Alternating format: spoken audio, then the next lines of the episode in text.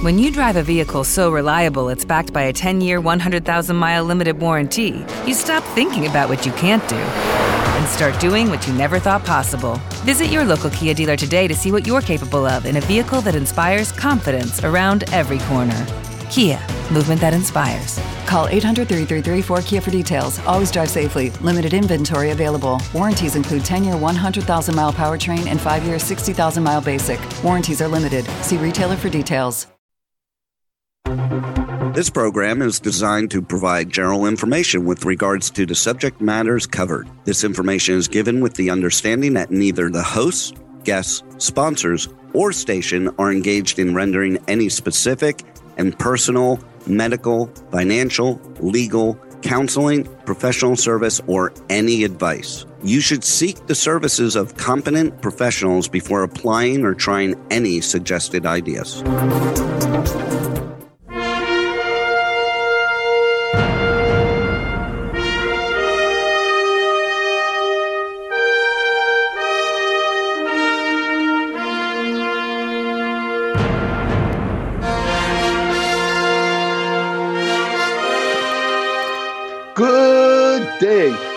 Beautiful, bountiful, beloved, immortal beings, and good looking people. And remember, you're good looking because you're always looking for and finding the good. And we have found good and abundance. You have consciously and conscientiously tuned into the Joy of Living with your humble host, Barry Shore, B A R R Y S H O R E, headquartered here in Venice Beach, California, overlooking the vast Pacific Ocean, and brought to you on this magical, mystical, mythical platform called Internet Radio, hosted by K4HD.com. And you have tuned in today consciously conscientiously for one reason only, and it's the best reason because you care the most about you. Y O U E W E, you.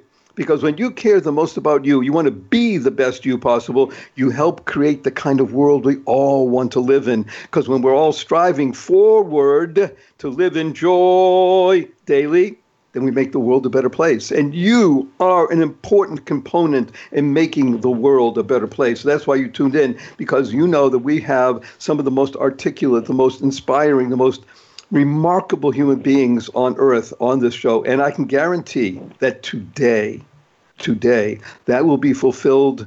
I hesitate to say the word in spades, but it will be. For those of you understand what I mean when I say hesitate. But you are now joined worldwide by another 271,317 people around the world who religiously tune into this show because they care about themselves. You care about you, and that's great. The name of the show is The Joy of Living, and we work here with three simple fundamentals of life. And they are number one, life. Your life has purpose. And the corollary, the result of that, if your life has purpose, you can go mad. Now, in this case, MAD is a great acronym, stands for make a difference. Because when your life is purposeful, you can now live by making a difference in the world. One of the easiest and best and most fun ways of doing that is by uncovering the secrets and the power of everyday words and terms. Yes, everyday words and terms. Example, simple example www. If you ask anybody what does WW stand for, they'll tell you invariably, well, it has something to do with internet. Absolutely, factually speaking, that's correct. But in our world, the world of the positive, purposeful, powerful, and pleasant, WWW stands for drumroll, fanfare, da da da da. What a wonderful world. And what a is a word. W H A T A. What a wonderful world. And a big tip of the hat and a, a big smile on our face for wonderful Louis Armstrong, Satchmo, for enabling that song to go viral and touch hundreds of millions, if not billions of people around the planet. And whenever you hear the, even the opening bars of that amazing song, What a Wonderful World, right away you have a smile on your face. And smile is one of the most useful, positive, purposeful, powerful, pleasant acronyms you'll ever learn because SMILE stands for seeing miracles in life every day. That's what a smile is seeing miracles in life every day. Now, invariably, and right now I have eight, nine, ten questions up on the board. They're all the same. Whether I speak to 50 people or 5,000, here's the regular question Mr. Shore, I've been up for hours already, haven't seen any miracles. and I ask, Are you here? Can you hear? Can you see? Do you have water to drink? Do you have food to eat? Do you have a place to sleep? Do you have family? Do you have friends? Those are all miraculous. Think about it. Millions of people did not get out of bed this morning. A million plus people did not get out of bed because they died. You didn't die. You're here. You're alive. If you're alive, you can live in joy. You're alive. That's a miraculous event. But there's another million plus people around the world, especially right now with the pandemic raging, that can't get out of bed.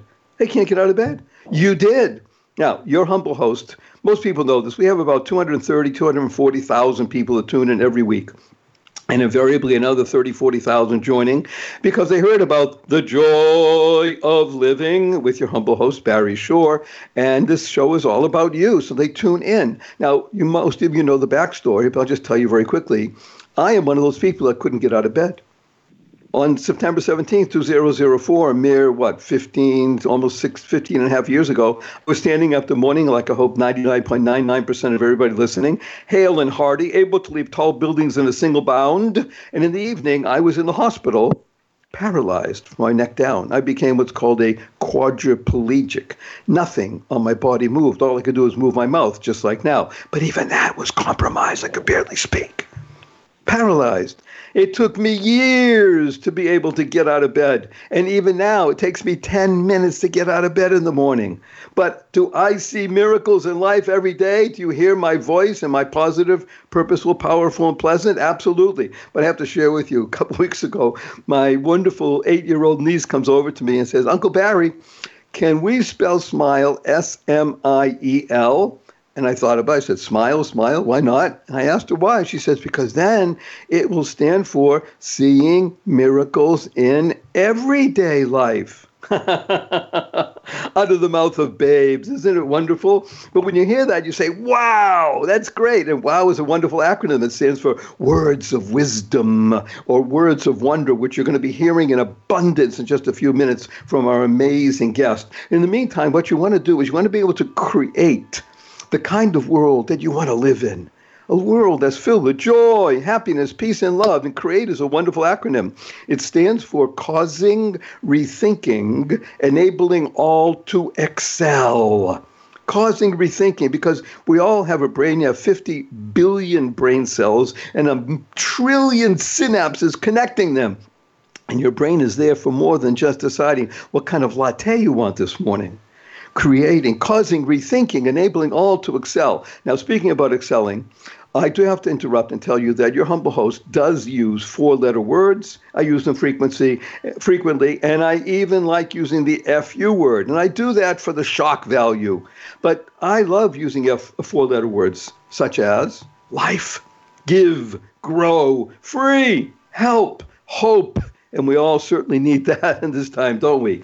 Now, I'm going to share with you and ask you if you learn to say the following two words consciously and conscientiously at least three times a day from this day forward for the rest of your life, you will help a lot in creating the kind of world of harmony and peace that we all want to live in. Those two words are drum roll, fanfare, da da da da. Thank you. Thank you. Thank you. Thank is a wonderful acronym that stands for to harmonize and network kindness to harmonize and network kindness. I've read and, and heard the Dalai Lama say that this great phrase be kind whenever possible. And it's always possible. now, just imagine you go into your fancy uh, coffee shop, you order your fancy latte for $5.25, and someone brings it to you. You say, Thank you. You go into the coffee shop and wait a couple minutes, nobody brings it to you. You go to the counter, you say, Oh, I'm sorry, we forgot, and we'll bring it to you. They bring it to you. Same voice, thank you. You're walking out of the coffee shop and it's raining out, somebody holds the door open for you. Thank you. You're walking out of the coffee shop some and it's raining out, somebody slams the door on you. Thank you. You're on your way to a meeting and you're a little bit late and somebody cuts you off on the freeway. Thank you. You get up in the middle of the night, you stub your toe and it hurts. You say, Thank you. Think, thank. Think to harness insightful neural connections. Thank to harmonize a network. Kindness. Kindness.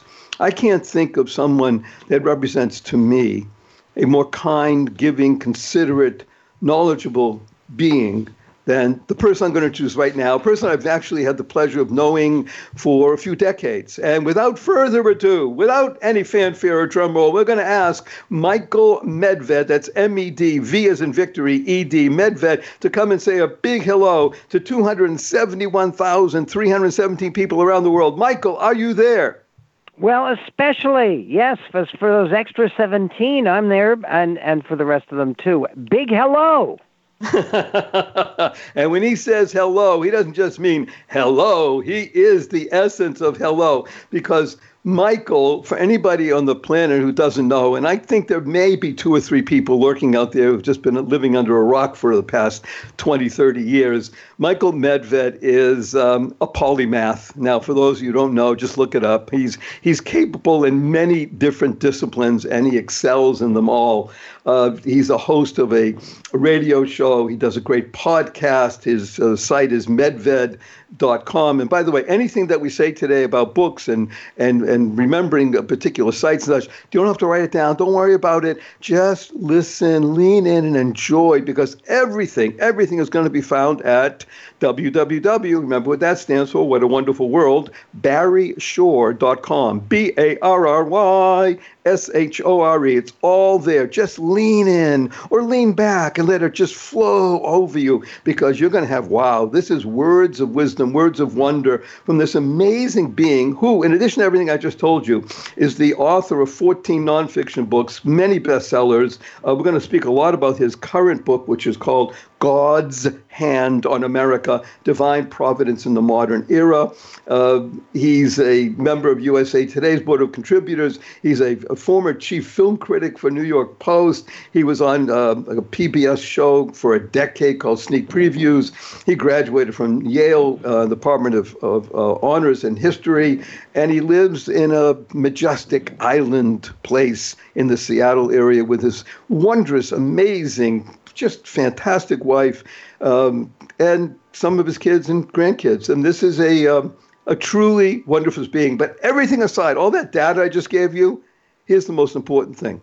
He's a fine human being. Okay, with all that set up, wonderful. Michael, uh, welcome. Let's just jump right in and start talking about the book and especially in light of what's going on today. But let's focus on the book and a few stories, and then we'll gradually speak about the pandemic and how, what it means for our amazing, wonderful country. Again, the book's name is God's Hand on America. And I don't mean that in the negative, I mean in the positive Divine Providence in the Modern Era. Where would you like to begin?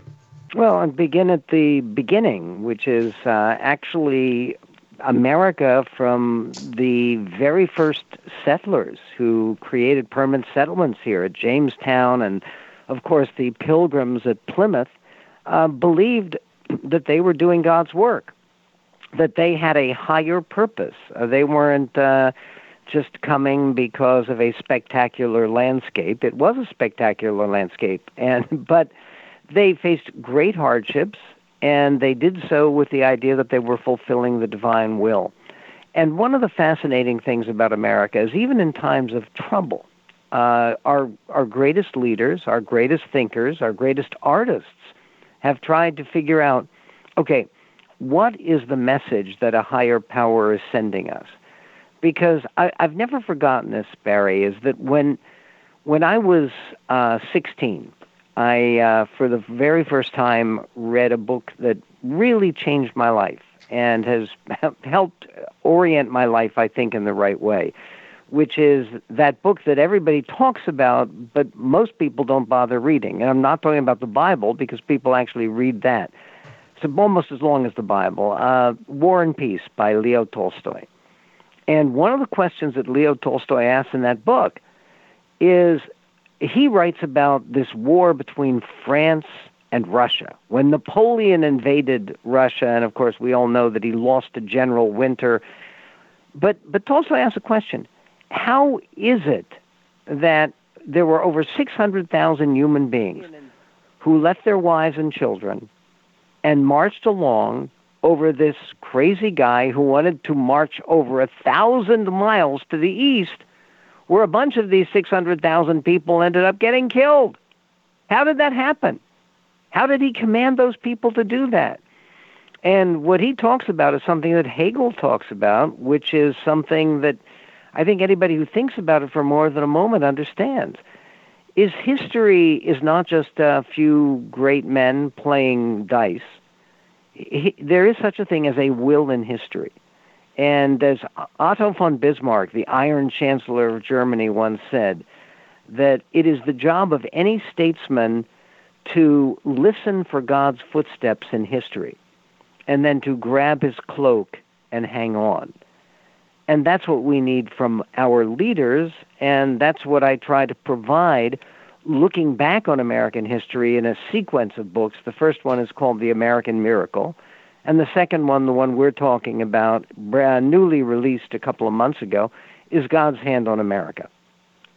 So let's talk about God's hand on America for the moment. And I want to challenge you with something uh, because it's it really hurts me. I must say it like that uh, because in today's environment, we're talking today, 2020, 21st century, two decades in, and there is a major publication that is touting Jamestown not as the beginning of something great but as a, um, how should we say it, the continuation of something despicable and evil. And how did that kind of thinking work its way, worm its way into our remarkable republic, which, as you position it, was founded on a higher purpose? Well, this is this. You're talking about the 1619 project. The actual right. truth is, Jamestown was founded in 1607. 1619, uh, uh, 12 years after its founding, was the first year that a boatload of Africans, who, by the way, weren't slaves in the way we later understood it, they were indentured servants, like a lot of the people who came to Jamestown were. And they worked alongside white people initially. The, the history is much more complicated than the idea that, oh, slavery began here. And you said it very well, Barry, that uh, slavery has been part of uh, humankind forever. We're right now in the middle of the eight day Jewish festival of Passover, which is all about escaping from slavery. And slavery is evil, but the idea that America was built on slavery is absurd and wrong. And the best example of that would be that if you look at the parts of the country that were most prosperous, that contributed the most to the American economy, that contributed uh, the most to uh, building up American industry, to to making this the wealthy, powerful country that it is. They were parts of the country where slavery was banned, where it was gotten rid of, where it went away. And the founding fathers were not all slave owners and slave drivers most of them, including some of the people who inherited slaves from their parents, most of them, and, and John John Adams was always opposed to slavery. So was Alexander Hamilton. Uh, so was Benjamin Franklin. He helped to found one of the earliest anti-slavery societies in the world. So the idea that the United States was based on slavery is is simply wrong. The United States was one of those countries, along with the mother country, Great Britain, that helped to rid the world of slavery. Which is, by the way, one of those things where you, people who deny that there's such a thing as a will of history, a divine will in history, uh, how is it that between the years 1807 and 1881, the entire world, except for little corners of the Islamic world, but the entire rest of the world got rid of the institution of slavery, where it had been ubiquitous and universal before. And in my humble opinion, that was driven by people who were not just Bible readers, but Bible believers, um, meaning Bible, meaning the existence of a creator and therefore a divine will. I want to read a quote, though, that um, you were involved with in a book uh, one of your earliest uh, contrib- contributions to uh, our literature, and again, Michael's written more than 14 books and, and hundreds of articles, and it's just it's such a pleasure to be speaking with this amazing being. But he was a contributor to a book called The People's Almanac, uh, published in 1975, which, by the way, Michael, I still have well thumbed, and it's just wonderful. But the, the frontispiece of this particular book has a quote from Jean de la Bruyere, uh, French, if you didn't get my accent. And the quote is wonderful because I think it's exactly what you're putting forth here. The quote reads The exact contrary of what is generally believed is often the truth. So I'd like you to use that as a jumping off point to uh, maybe give us some real some stories from your latest book that it really shows that that what people think. Again you just articulated so brilliantly about slavery and such. What people think is really not usually the truth. That's why we need books by you. Give us an well, example. one one example would be the um, the idea that uh, this the whole story of Franklin Roosevelt, who plays a very big uh, role in two chapters in my book. And Franklin Roosevelt was far from a perfect individual, either his political ideas or his personal behavior. But he is someone who understood his role in, in American history, and by the way, who who uh, pre-echoed uh, Martin Luther King is famous for saying the arc of the moral universe is long, but it bends toward justice.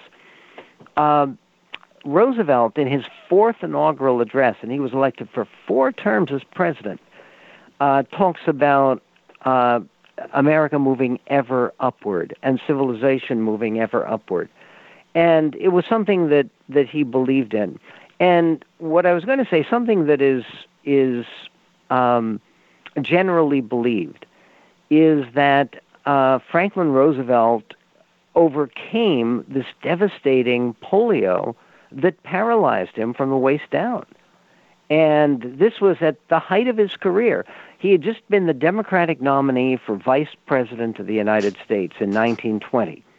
And a lot of people don't know that. He was on a ticket with a guy named James Cox. They lost to Harding and Coolidge. And Roosevelt had, was young. He was in his 30s. He had been nominated for vice president. He was a cousin of the previous very popular president, Theodore Roosevelt.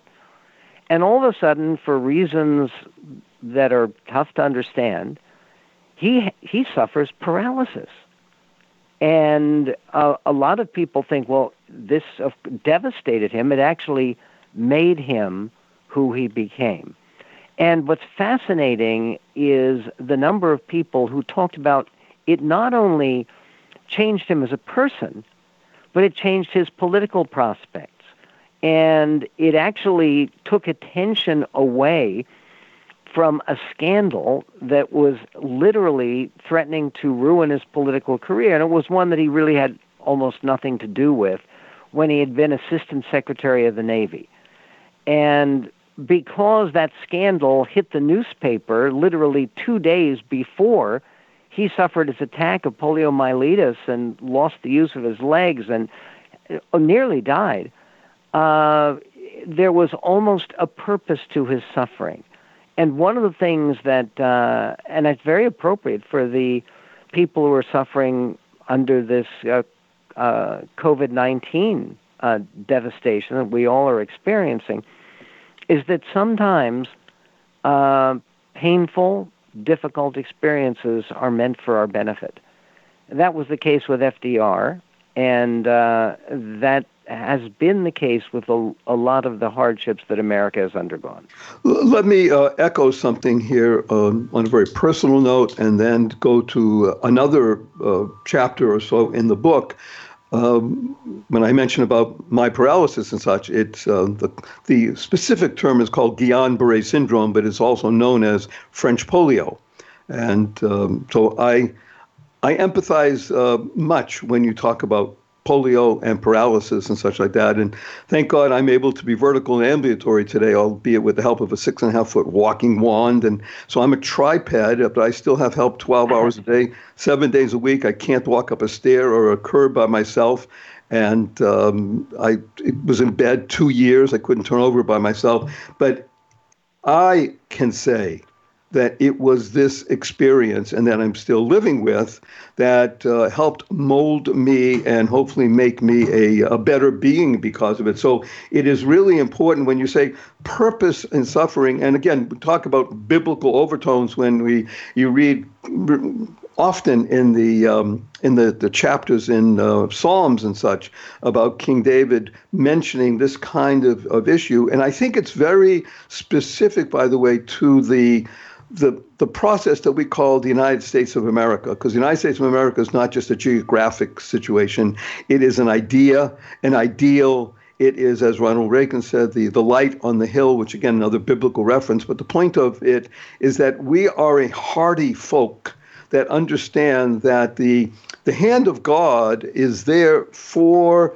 our benefit and whatever guise it may come in. So if you'd be so kind enough, can you mention another person or, or event in the book that sort of would, would speak to that kind of idea?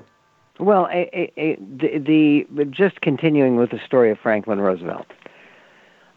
One of the things that most people don't know, which to me is one of the most fascinating and compelling stories in the book, is how close, close we came to not having four terms of Franklin Roosevelt. He he only served 82 days of his fourth term, by the way, before he died of a cerebral hemorrhage.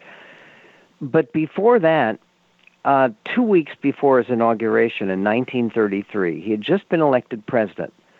Despite the fact that he could not stand up by himself, he had to have his son Jimmy, uh, who would lift him up, and then he would lock his braces. His braces weighed 16 pounds and he would have to drag his um, his legs forward uh, with the help of his son Jimmy, even to walk to a podium.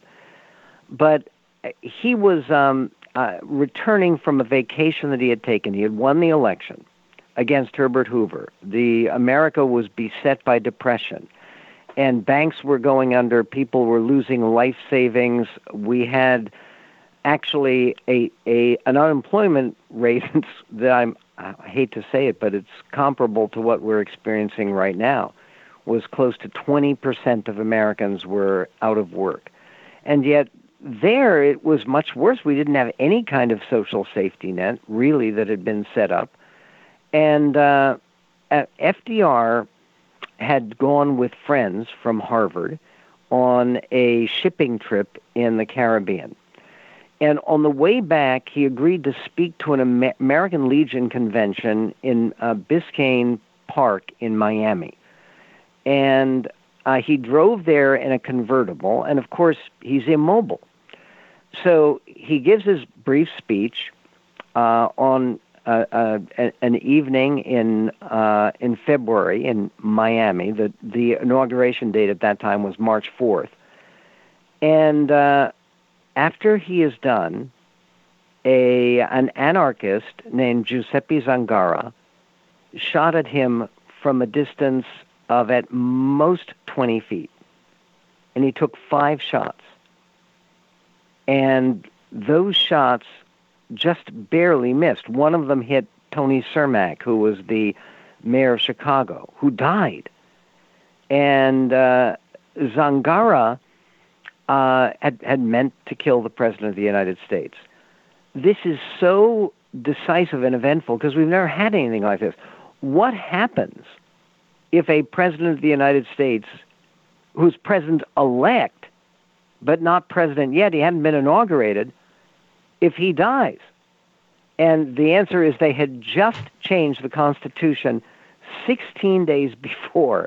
Hold on to that thought. Hold on to that thought. Everybody's on the edge of the seats. I have to get them off. Make sure you don't fall, people. We'll be right back after this brief message because that's a cliffhanger, and there's nobody better at telling these stories than Michael Medved. We'll be right back after this brief message.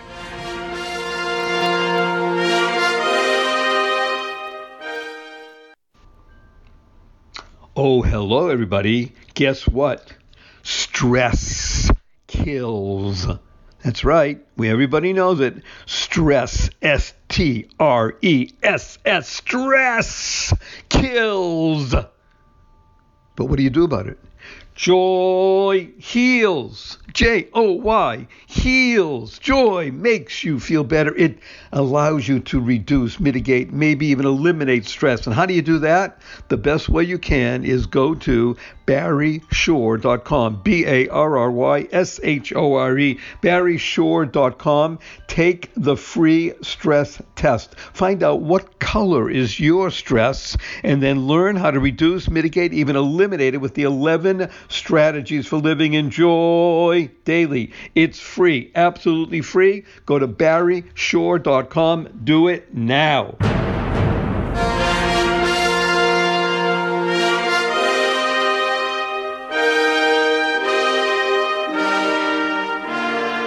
Good day, beautiful, bountiful, beloved, immortal beings, and good looking people. Remember, you're good looking because you're always looking for and finding the good. And we have good in abundance. Our cup runneth over with good. It's in a person. His name is Michael Medved, M E D, V as in victory, E D. And he's relating stories to us from his latest book called God's Hand on America Divine Providence in the Modern Era. And we are just at a tipping point in American history. The Constitution has just been changed. The presumptive, no, the president elect has just been shot at five times, but nobody, he didn't die. Other people did. And yet, what would happen if he had. Michael is about to tell us, please continue the story of the greatest nation on God's green earth, to quote Okay, somebody I know. What, what would have happened, what did happen, which was remarkable, was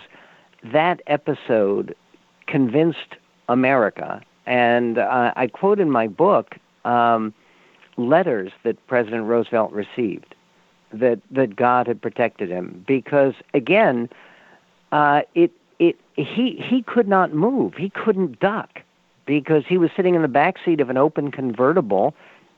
Zangara was standing on, on a chair shooting at him. By the way, Zangara was executed uh, literally six weeks later.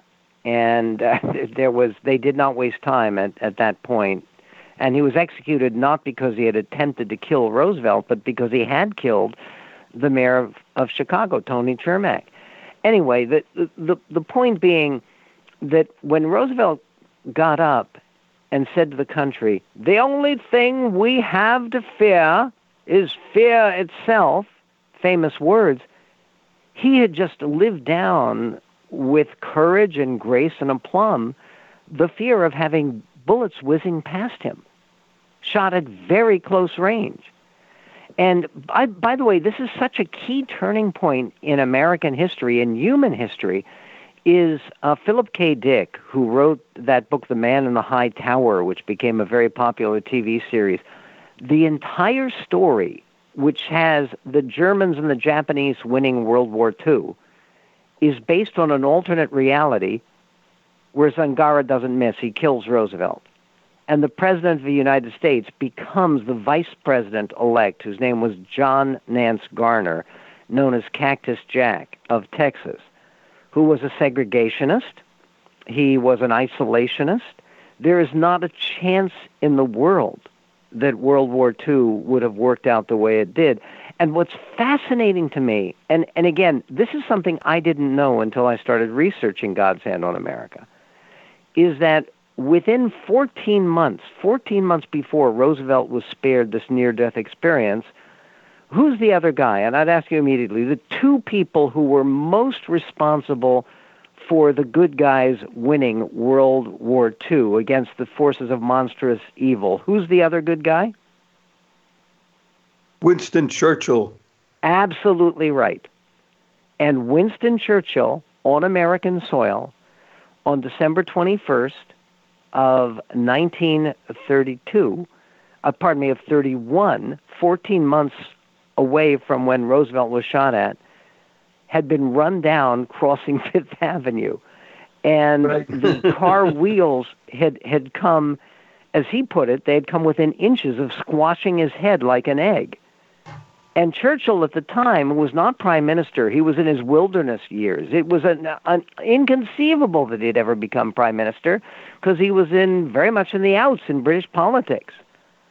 And and he wrote about it. He said, "I have no idea why my head wasn't squashed like an egg and my life ended in the great gar- darkness engulfing me at that moment." He was 10 days in the hospital recovering.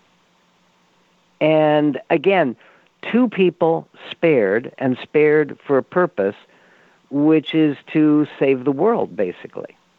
And well, without the two of them, it's a very, very different world. A very different world. And let's let's speak about a couple other things. First of all, there's that great quote you talk about courage. Great quote from uh, Hemingway. Three words he says about courage: grace under pressure, which is what both uh, FDR and Winston Churchill exhibited because that was the essence of their beings. I just want to make mention to everybody if you start reading about Michael and Michael's life and, and there's other books and such, you'll find that Michael was present when RFK, Robert Kennedy, who was could have most likely would have been president, was assassinated. Michael wasn't more than what a hundred feet away or maybe no, I was I, I, I was less than a hundred feet away because I was right in front of the podium, and he had just walked back from the podium and in, into the kitchen, and you could hear uh, the screaming. Uh, you could hear some of the the gunshots, which sounded did sound like balloons popping, but uh, then you could hear the screaming. That's the last chapter of my book because John Updike, the late novelist, said after RFK's assassination, uh, I now know that God has withdrawn his special blessing from America. Now that was June, and, and that's why I wanted to mention it. You don't agree with that. That's the part of the point here. Is that that is not how you vision envision how we've come from that time, 1968, RFK, and um, and um, I'm sorry, why am I Martin Luther King and and the uprising and such. You don't hold by that particular viewpoint. No, of course not. Because right. look at what look at what has happened since that time. Uh, first of all, we won the Cold War.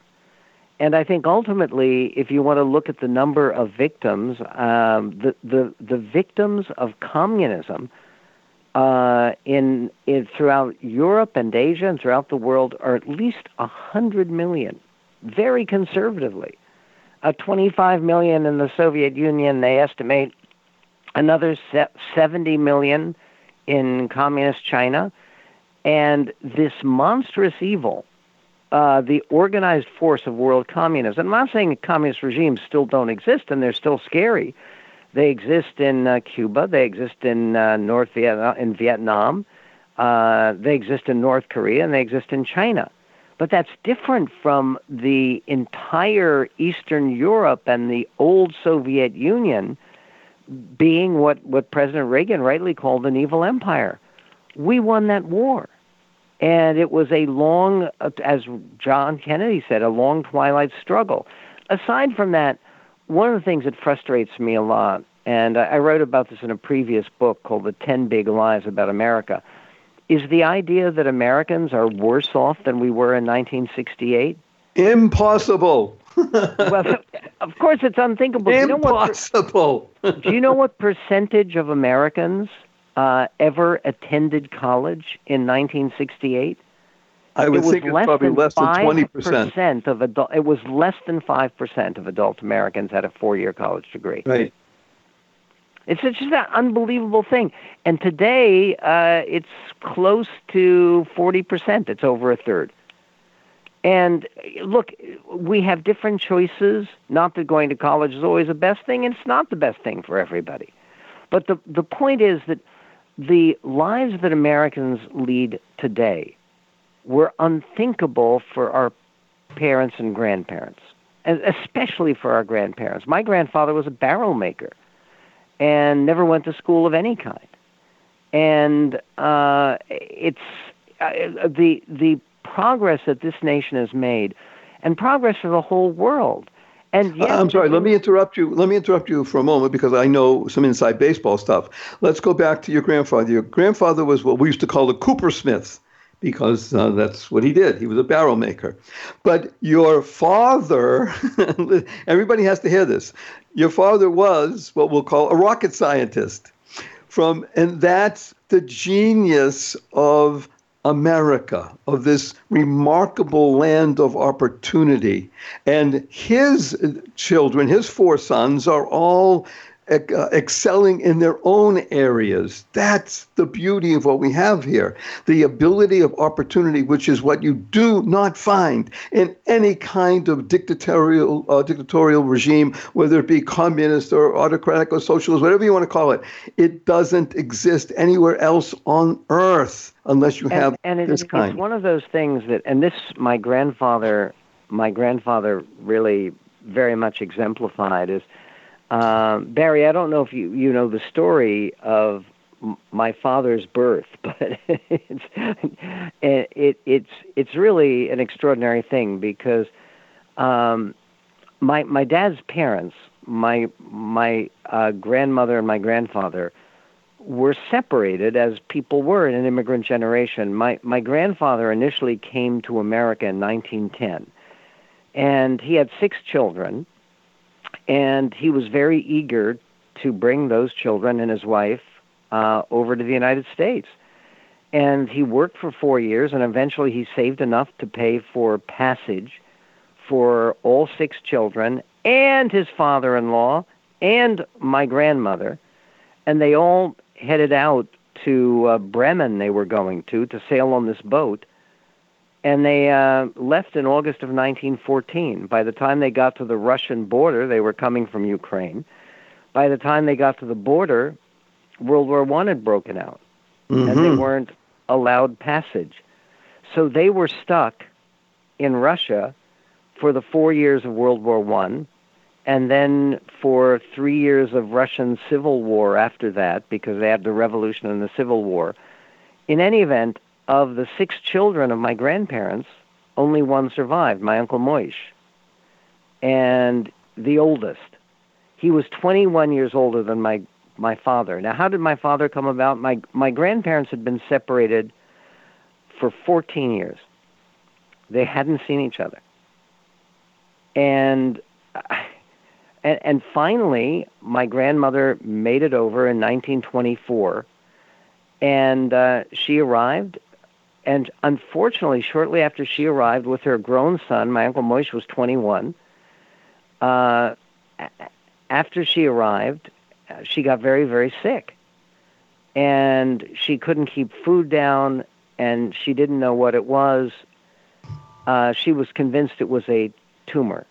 And uh, her, her neighbors and my grandfather said, You have to see a doctor, you have to see a doctor. She went to see a doctor who was also a relative and uh, he examined her and he told her to sit down. He said, Well, I have some news for you. And she started crying and she said, It's a tumor, right? She said, No, it's it's not a tumor a tumor, it's a baby.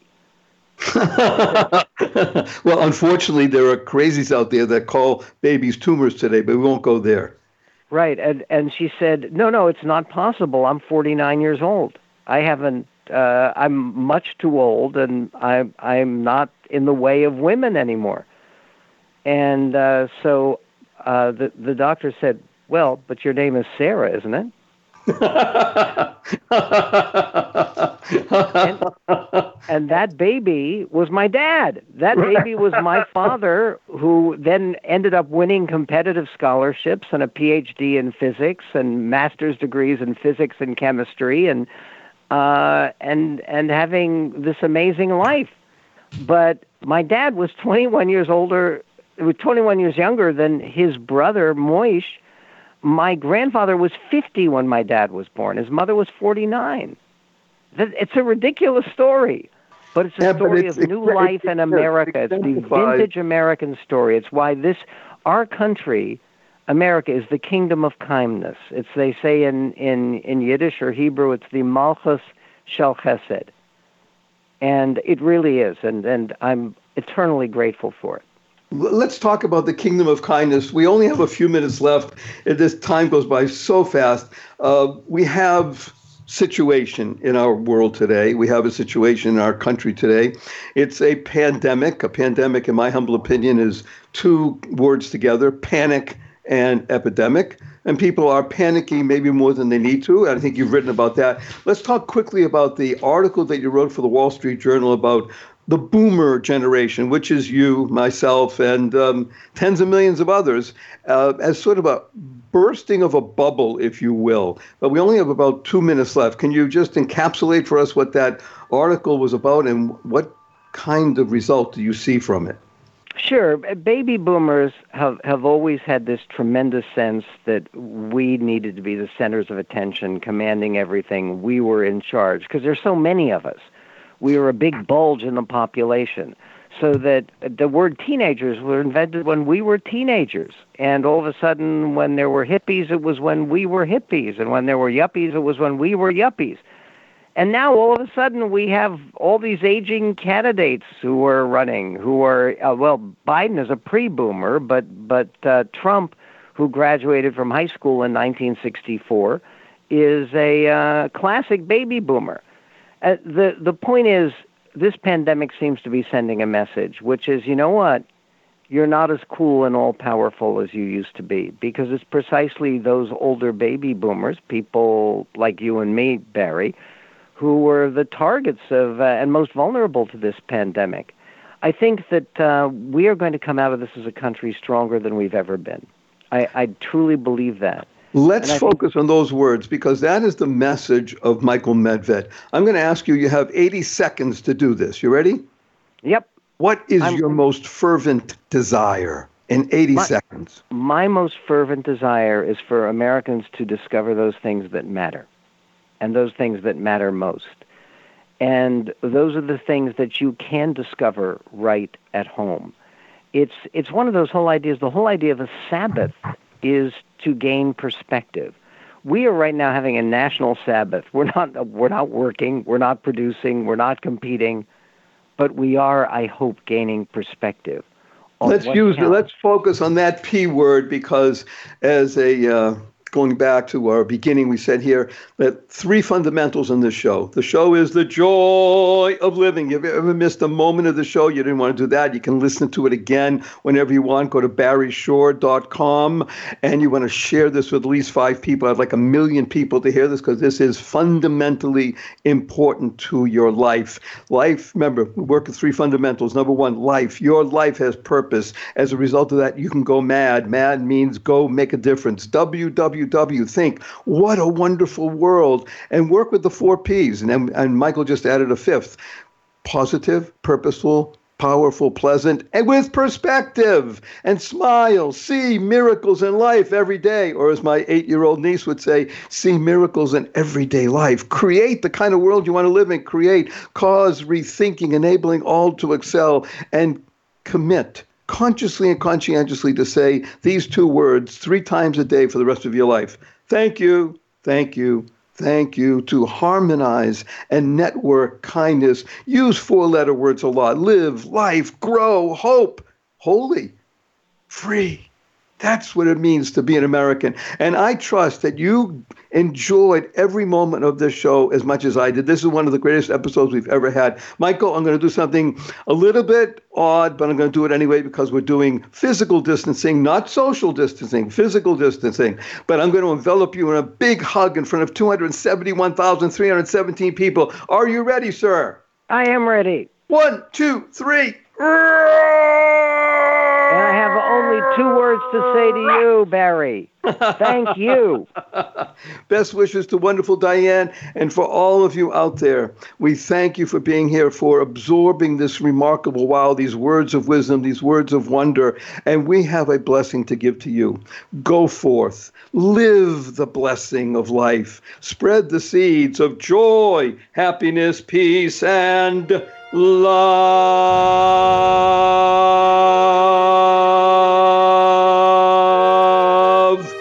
Go mad. Go make a difference.